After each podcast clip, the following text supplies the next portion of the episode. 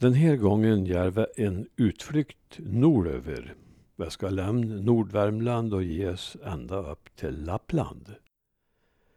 Det är en artikel om Bröderna Bergkvist i Lappland den tjugotredje januari tjugohundrasexton i Nya Värmlandstidningen. Pärlälvsdalen ligger i Lappland, fem mil väster om Jokkmokk.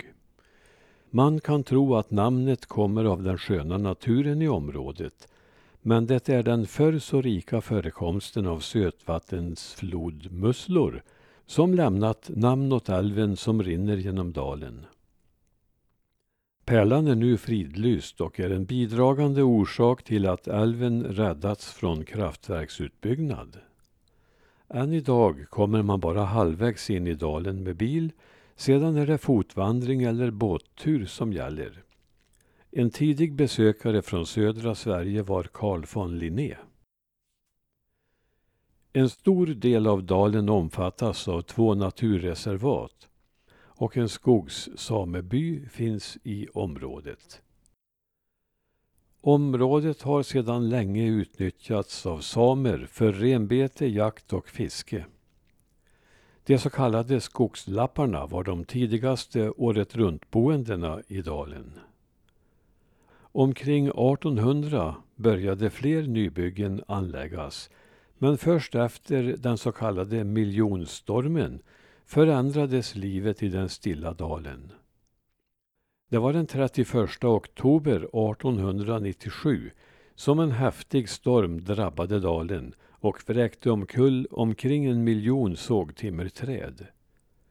I den övre delen av Pärlälvens dalgång kring sjön Karats rasade stormen som häftigast och hela älvdalen mobiliserades i arbetet med att ta tillvara den fällda skogen. Det visade sig att den fåtaliga befolkningen inte räckte till, utan man nödgades ta hjälp av skogsarbetare från hela Norrbotten, så småningom också av västerbottningar, jämtar, finnar och hälsingar.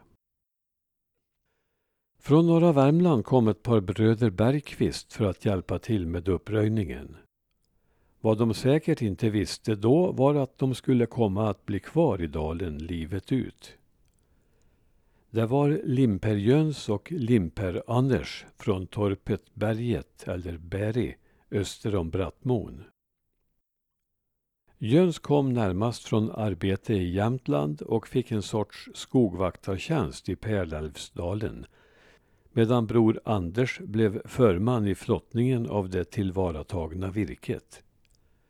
Anders hade dessförinnan arbetat i Ringsaker i Norge från artonhundranittiotvå, från artonhundranittiosex i Orsa och sedan som byggnadssnickare i Malmberget och Porjus.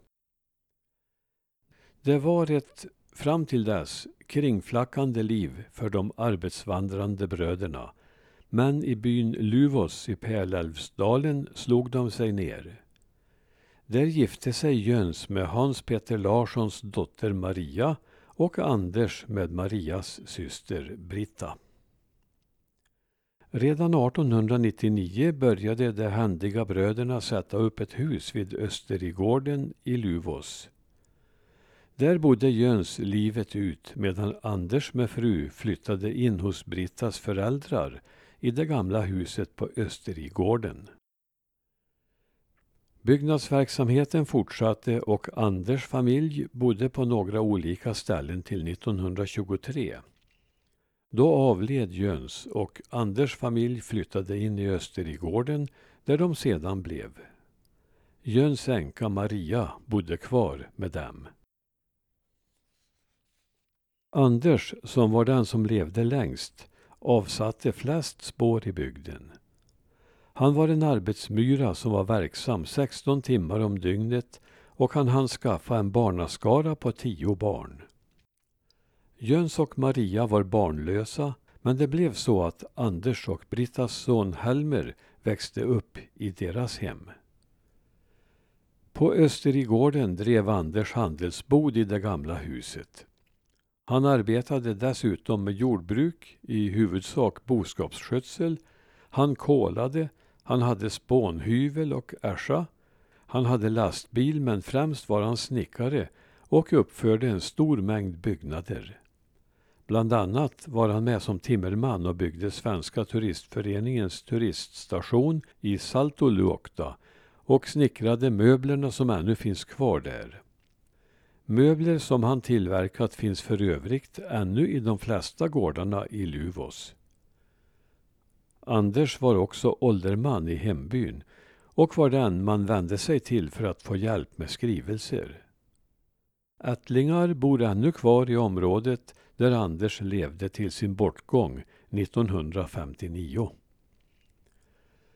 Det var på artonhundraåttiotalet som bröderna Bergkvist gav sig ut på sin livslånga arbetsvandring.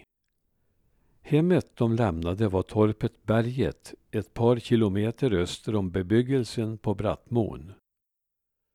Stugan som är omkring hundrafemtio år står ännu kvar.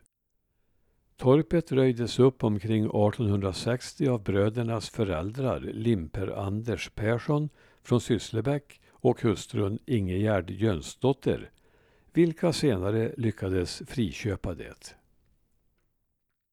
Av de sex barnen flyttade alltså två till Lappland och två till Amerika, en till Dalarna. Endast dottern Kerstin, hon Kerste på Berget, blev kvar och tog artonhundranittionio över torpet tillsammans med maken Lars Olsson. Ur denna förbindelse kom två döttrar samt den välkände dialektforskaren Carl Larsson Bergkvist, som efter föräldrarna blev ägare till Berget. Carl var den som tillsammans med Jakob Jakobsson skapade Dalbjörgboken, ännu ansedd som förnämst av alla dialektordböcker. Att den här krönikan fick just denna utformning är tack vare Britta i Karlstad, som jag träffade på bokmässan i Karlstad i höstas. Hon hade läst Dag Kilbloms vackra och informativa bok Pärlälvsdalen, dess liv och natur, och i denna råkat på de två nordvärmländska bröderna. Som trogen krönikeläsare tipsade hon mig, och detta var intressanta nyheter för mig. Det mesta i krönikan är lånat från boken. Extra roligt var det att i andra källor hitta att Jöns och Anders var morbröder till Carl på Berg, vars dialektordbok hållit mig sysselsatt hundratals timmar. Så kan också en krönika bli till.